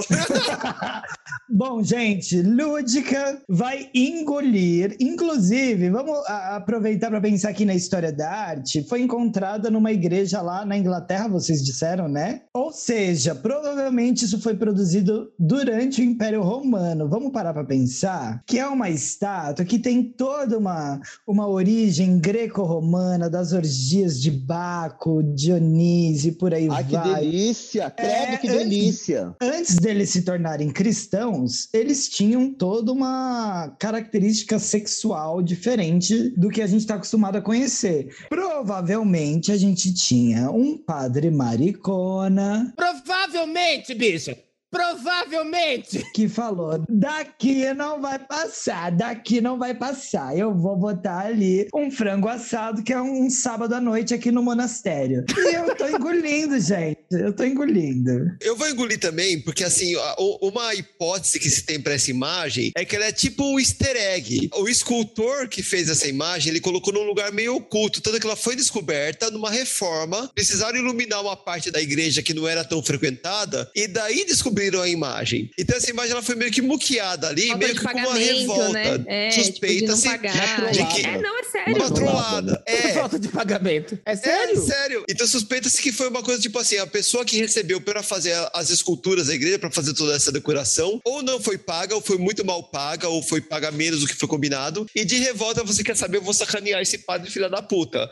E fez essa, essa escultura num cantinho onde ninguém ia perceber, mas em algum momento alguém ia achar. E tá aí, séculos depois, a gente não só descobriu, como viralizou pela internet inteira. Então, engulo total esse escultor e o que ele fez, né? Tá engolido.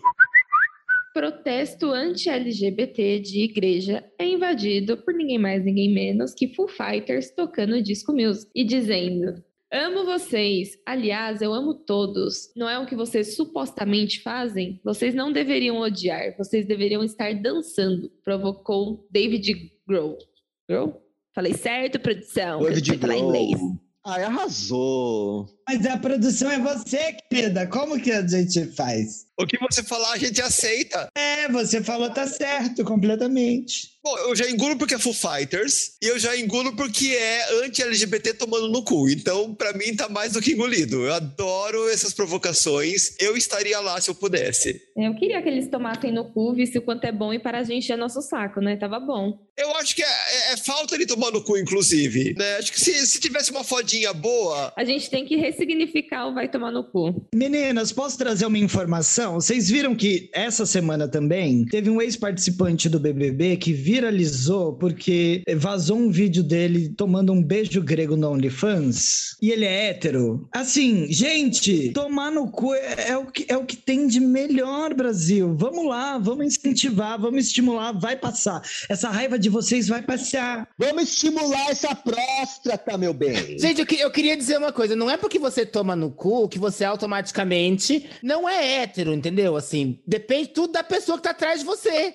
A sua esposa pode te comer, inclusive. Exato, Você vai continuar sendo hétero. O caso que eu citei agora foi isso. Foi isso. Não tem nada demais, gente. É Vamos gostosinho. tomar no cu, sim. Vamos tomar no cu. Eu, eu vou engolir pras duas coisas. Eu engulo pro rapaz tomando um beijo grego, que aliás era uma delícia. E vou engolir também pro Foo Fighters. E eu, gente, eu adoro quando os héteros, assim, são fofos e não ficam só falando e fazem, né? Igual o vocalista do One Republic, que aliás é uma delícia, por sinal. Eu gosto quando eles fazem o que tem que fazer. O David Grohl é uma gracinha e o falecido Kurt Cobain já fez, teve algumas iniciativas assim também em prol aí do, do, do, do povo Do nosso coletivo? povo LGBT, né? Eu gosto desse povo, Desse povo povo animado. Esse povo animado do É arco-íris. essa galera que anima muito a gente. Exato. Então o próprio Kurt Cobain já fez isso, né? O falecido, né? Então assim, o David Grohl ele aprendeu ali desde a época do Nirvana, né? A ser esse fofo que ele é hoje em E dia. olha que, que coisa, a gente tá falando de duas bandas de rock, que é um meio super homofóbico, digamos assim, ou a gente que não conhece bem eles? Ele tá se, se transformando há bastante tempo já. Não, mas é importante quando, quando isso acontece, porque é esse tipo de coisa que fura a bolha. Por exemplo, uma pessoa, um, um hétero, ele não vai ouvir quando uma gay fala da importância da representatividade, mas se for um outro hétero falando pra ele, daí ele ouve. Né? A mesma coisa, um machista não vai ouvir uma mulher falando da importância da mulher, mas um outro homem falando, mesma coisa, um racista, quando é um branco que fala com o racista, pode funcionar, porque o, o racista não vai ouvir o negro falando. Então, é muito importante que, mesmo você não sendo da comunidade do segmento, que você faça esse tipo de posicionamento para que os seus colegas comecem a furar as bolhas deles. E mais uma vez, Shy Morningwood fez tudo. É, é isso que eu ia falar. Ela, ela, enquanto ela tá cuspindo ou engolindo, ela tá militando. Olha que bonito. Cada fala dela, ela deita todas nós. Ela fala, tipo, gente, por que, que vocês estão fazendo parte desse podcast? Porque realmente. Eu podia fazer é sozinha, minha. gente. Eu posso É, fazer sozinha, vocês ela não- pensa. Aí vocês têm uma misfit que só fala merda, né? Aí fica difícil, né? Comparar, Mas assim, não é, eu acho que gente? vocês se complementam, entendeu? Por isso que o casal dá certo. A senhora tá falando que, que fala merda, você quer mais que eu que fui chamada de burra? Querida, você quer mais do que essa senhora? Mas também não me chamaram de bonita. Isso já tá me deixando meio nervosa aqui. Ai, mas eu fui bonita, eu já tô bonita. Eu morro no bonita pra mim também. Entendeu? É. Eu só, eu só, eu só, eu só absorvo. Eu só abs... Oi? Absorvo? Mais um. Eu vou fazer um dicionário Alô. aqui, o Pajubá da Miss Oh, Anubis. Deus. Não, e, e Meg aqui olhando pra nossa cara pensando onde é que eu vim parar nessa sexta-feira. Como eu entro pra falar, né? Tudo louca. que a lúdica, ela só, ela só pega o que, ela, o que interessa pra ela, entendeu? Da frase dos outros. É suficiente. Óbvio, mas é lógico, ela, ela perverte as coisas. Por falar em perverter, já que a palavra tá comigo, tá engolidíssimo. Tudo que Shy Morningwood disse, eu apoio, corroboro, porque eu gosto de palavras difíceis e pá! Ai, Meg, vamos deixar ela falar, porque tá difícil o negócio. A gente chama, aí chama a amiga pro rolê e não dá um copinho na mão dela pra ela tomar cerveja junto. Né? Como assim? É, eu engulo. Pensar que, assim, é, essas bandas dos anos 90, começo dos anos 2000, né? Acho que o Foo Fighters é bem do meio, né? Dos anos 90 até. E aí pensar que esse é um universo totalmente hétero, né? Eu acho que essa, essa informação a internet trouxe, né? Aproximou essas mega celebridades para discutir temas muito importantes, né? Porque estão o tempo todo aparecendo na internet, né? Por exemplo, eu vi um, eu, o Dave, o Dave Grohl, ele tem, tem uma menina baterista que é uma criança. Depois eu mando o um vídeo para vocês. Que ela é uma menina pret- é, preta e ela toca bateria assim muito. E aí o pessoal começou a marcar ela os- as, as hashtags do, do Foo Fighters para ela conhecer é, conhecê-lo, né? E aí ele fez vídeo com ela e tudo mais. Se não fosse essa, essa possibilidade da internet, talvez essa menina nunca conhecesse, nunca tivesse a oportunidade de tocar com ele. Então, tipo, é bacana por isso, assim, aí nessa parte a internet ajuda muito, né? Os nossos roqueiros podiam seguir o exemplo, né? Porque os nossos roqueiros dos anos 80, 90 estão virando tudo reaça. Ai, pelo amor. Mas não são todos, não. Não só os roqueiros, inclusive Um beijo pra isentona Ivete Sangalo. Os roqueiros bons, que eram Cazuza e outros mais, já morreram, né, gente? Ficou só. Ficaram só os emos da Misfit. Não associa, meu nome é Emo. Ficou só o restart da Misfit, mais eu nada. Vou na sua cara, viado. A bicha, eu sou uma bicha dark. Bom, e para encerrar o quadro, a gente vai de uma homenagem, né? Que semana passada, dois atores super importantes e significativos pra gente aqui faleceram. Que foi o Paulo José aos 84 anos e o Tarcísio Meira aos 85, decorrente à Covid, né? Só o Tarcísio Meira, o Paulo José não, né? Foi por pneumonia, enfim. É, gente, infelizmente foram, é, morreram, né? Aliás, 2020, 2021 tá levando uma leva de gente muito boa. Então, eu não sei onde vai parar. Mas é, o, o Tarcísio morreu, de- de- de- ele estava vacinado, mas ele morreu de complicações da Covid. A gente está falando isso nesse episódio de hoje da Pfizer. E é uma pena, realmente. A, a Glória a Glória tá internada, ou estava internada, né? Então a gente não sabe. Parece que tá quase bem, mas a gente não sabe o que vai acontecer, porque eles Eles eram velhos, né, gente? Eles já tinham mais seus 80 anos, ele e Paulo José, e teve uma pneumonia e ficou 20 dias internado e faleceu. Realmente uma notícia muito triste, principalmente para nós do teatro e artistas, porque realmente eram artistas que marcaram a geração. Tarcísio e Paulo José estavam comigo desde que eu me dou por gente. Eu já, eu já vi eles na televisão. É família, sabe, quase. A gente tem uma ligação emocional com essas figuras que é gigantesca, né? Então, quando você vê partir, é difícil, porque parece que é parte da, de você que tá indo embora e não deixa de ser, porque culturalmente eles estão impressos no nosso dia a dia, no nosso imagético, principalmente quando a gente vai pensar na nossa infância ou quando a gente era mais jovem e, e pensar em todos os trabalhos deles, eles não estavam tão ativos recentemente. Pode ser que alguém aí de- dessas gerações novas que nos ouça agora não saiba a importância desses dois atores, mas eles foram extremamente importantes não só para a televisão, mas também para o teatro brasileiro, que muitas vezes fica de lado na hora dessas homenagens, né? E que é um movimento recente, ele tem aí uma história de mais ou menos uns 100 anos, uma história importante do teatro brasileiro, e cada um deles com 85,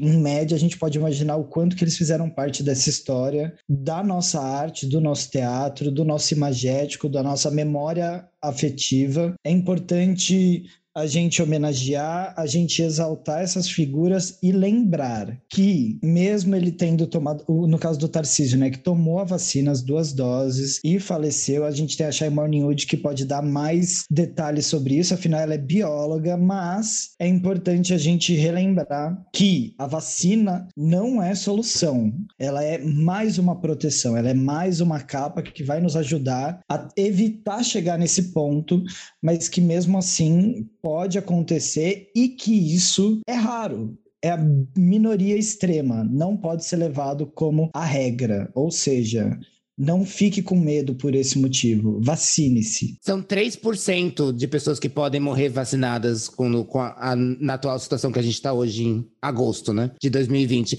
E eu, eu dei uma pesquisada rápida, a Tarcísio tinha 63 anos de carreira. Ou seja, toda a nossa vida e mais um pouco, né? Uhum.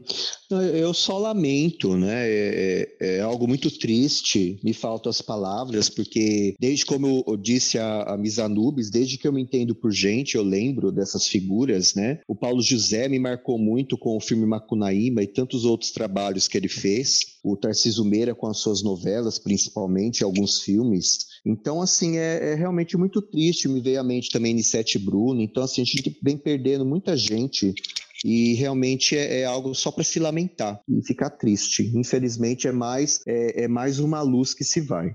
Assim, você pensar que Tarcísio e Glória Menezes, eles foram um casal tão icônico e a, a forma trágica, né? Porque ele estava na, na UTI e ela numa outra internação, então eles nem puderam se despedir. É, é fogo você pensar nisso, né? Então, tome cuidado, né? Como a, a Lúdica falou, a- pode acontecer de que mesmo vacinado você acabe pegando Covid, alguma coisa assim, mas é uma porcentagem muito mínima. E isso prova uma coisa que a gente falou até nesse episódio, chegou a comentar, que a vacina não é uma proteção individual, ela é uma proteção coletiva. Então, quando a gente não tiver uma parcela massiva da população vacinada, vacinada não, imunizada, todo mundo está correndo risco, mesmo quem já tomou a segunda.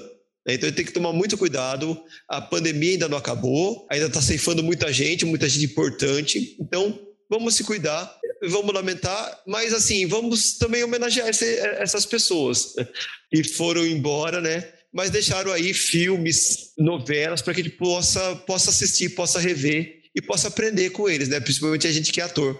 Vamos assistir Macunaíma, vamos assistir Beijo no Asfalto, né? Coisa que eles fizeram e que são muito importantes, né? Irmão com coragem e por aí vai. Vamos, Vamos de palmas. Vamos, Vamos de de palmas. palmas. Palmas.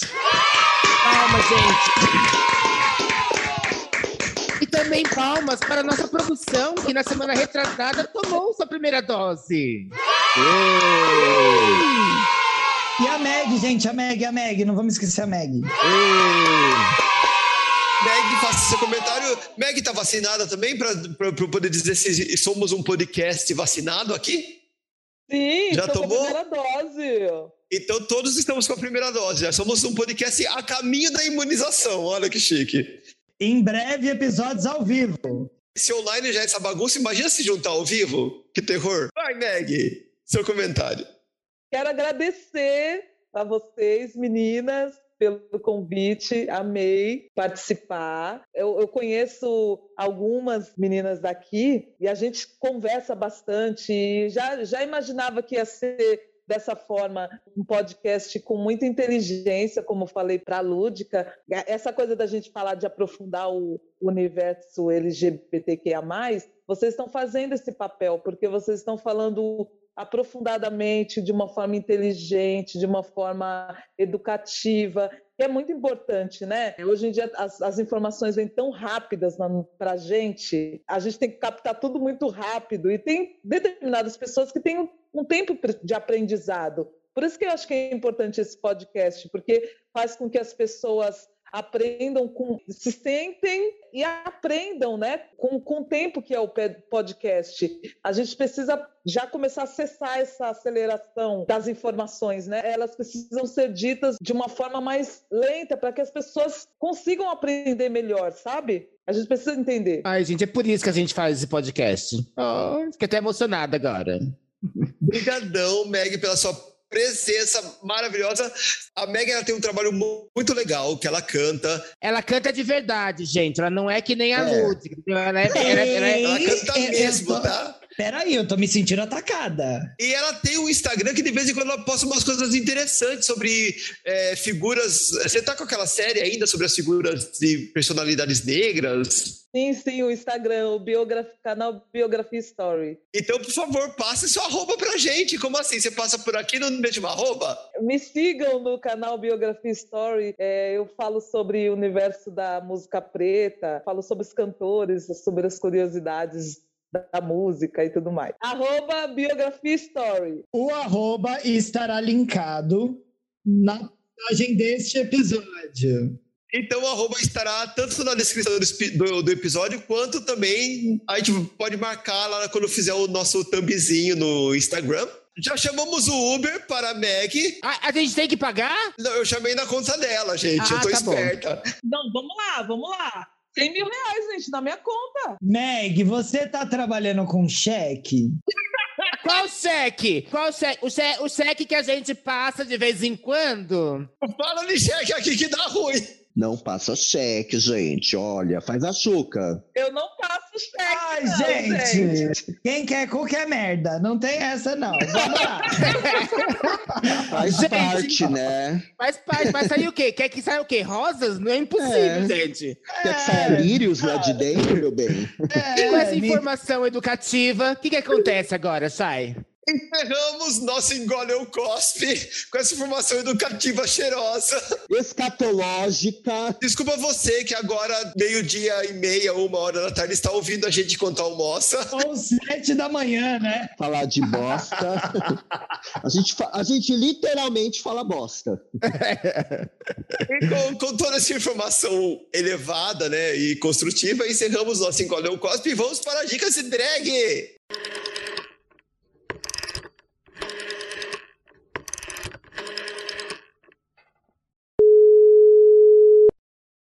Alô?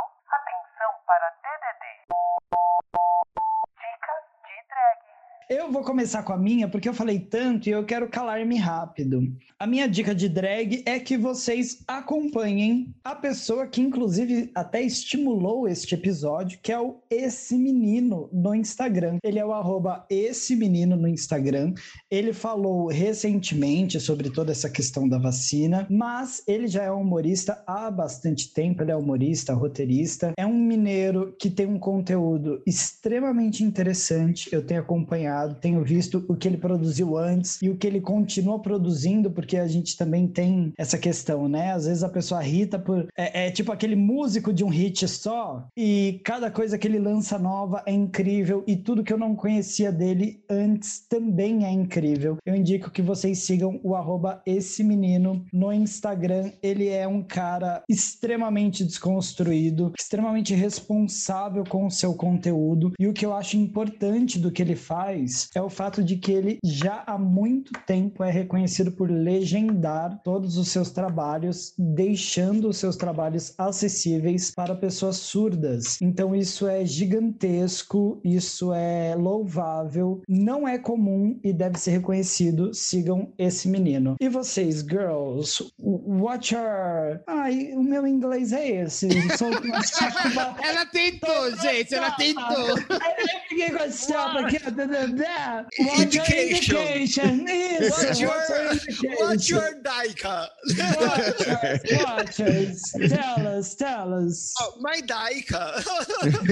não. não, eu vou dar uma, uma dica da bióloga, tá? Você quer ter informação confiável, informação certeira. O povo fala que ele é olho gordo, que ele é olho grande, que ele é pessimista, mas na verdade não é pessimista. Ele é cientista, ele é certeiro, ele sabe do que ele tá falando, ele consegue olhar a situação agora e com o conhecimento dele projetar o futuro e o fia da puta certa. Que Prazer, é o Pablo Vittar. Quase! É a Pablo Vittar da biologia, também conhecido como Atila Yamarino. Sigam o canal do Atila no YouTube e sigam o Atila no Twitter, que é arroba o Atila. Eu não sei se ele tem outras redes, porque eu sigo ele só nessas duas. No Twitter, arroba o Atila, e no YouTube o canal Atila Yamarino. É isso, gente. A minha Daika. a, minha, Acho que minha- mudar o nome do quadro. a minha Daika, Daika, gente. Como eu sou uma pessoa mais do. Agora eu fico até com vergonha de dar minha Daika, porque as outras foram tão elucidativas. gente, é um filme que eu vou dar pra vocês. Chaves. Eu quero indicar Chaves. eu queria indicar Chapolin. Amo. Amo, inclusive. Gente, a minha dica era um filme que seria muito. Que se a gente tivesse visto e aplicado o que esse filme falou antes de tudo isso, a gente estaria diferente. Que é o filme O Contágio. Esse é um filme do Steven Soderbergh, de 2011. Ele tava na Netflix Com Kate Winslet. com muita gente, com a Ma- Marion Cotillard, Matt Damon, Gwyneth Paltrow, Jude Law.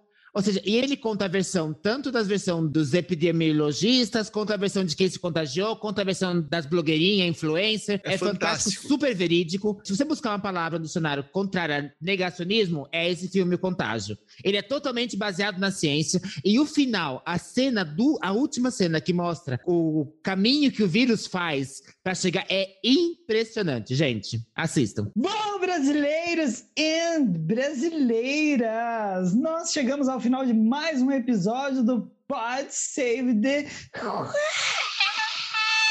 Queens, Brasil! Eu quero barulho, caralho! Vamos fazer um ei! Ei, produção! Tchau! Ei! Vamos revelar nomes! Eu quero, eu quero gritos e palmas. Chegamos ao final de mais um episódio e agora vamos indicar nossas redes sociais, começando com Miss Anubis. Quais suas redes sociais para contato, querida? Só no Instagram e no Twitter, arroba.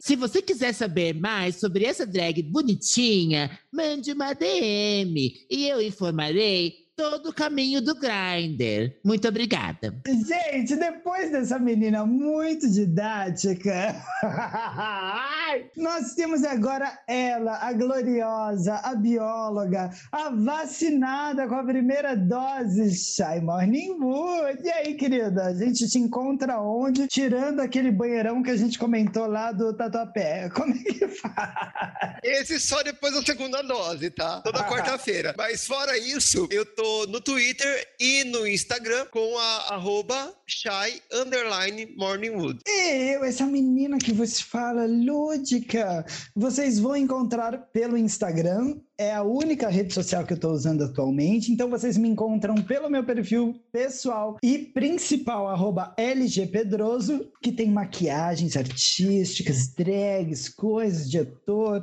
entre outras cositas. Mas vocês encontram também o link direto para o meu perfil apenas como drag, o show da Lúdica. Ai, Brasil, que delícia! Mas não adianta você seguir nenhuma de nós três se você não segue o nosso perfil unitário, que é o PSTQ podsavethequeens.oficial no Instagram. Então sigam pstq.oficial no Instagram. Inclusive, a partir dos próximos episódios, estaremos aqui, como as senhoras já estão sabendo, respondendo questões, angústias, falando sobre problemas das senhoras, dos senhores. Mas mandem as suas questões, mandem as suas angústias. Tá com um namorado que deu errado? A gente sabe que tá, menina. Não adianta a senhora fingir que não. A gente sabe que seu namoro tá ruim, a gente sabe que a vida tá estragada, que a sogra não deu certo, a gente sabe que você quer pegar aquele hétero, que a senhora tá sendo uma trouxa, mas manda o caso para nós e nós vamos ajudá-la, porque além de drag queens, somos fadas madrinhas. Ai, menina. Uma- E se a gente não conseguir ajudar, a gente pelo menos expõe, que eu acho super É. importante hoje em dia. Já, já vale. Você tem que entender que, ao contrário da Cinderela, a varinha aqui, quando bate, é pra matar.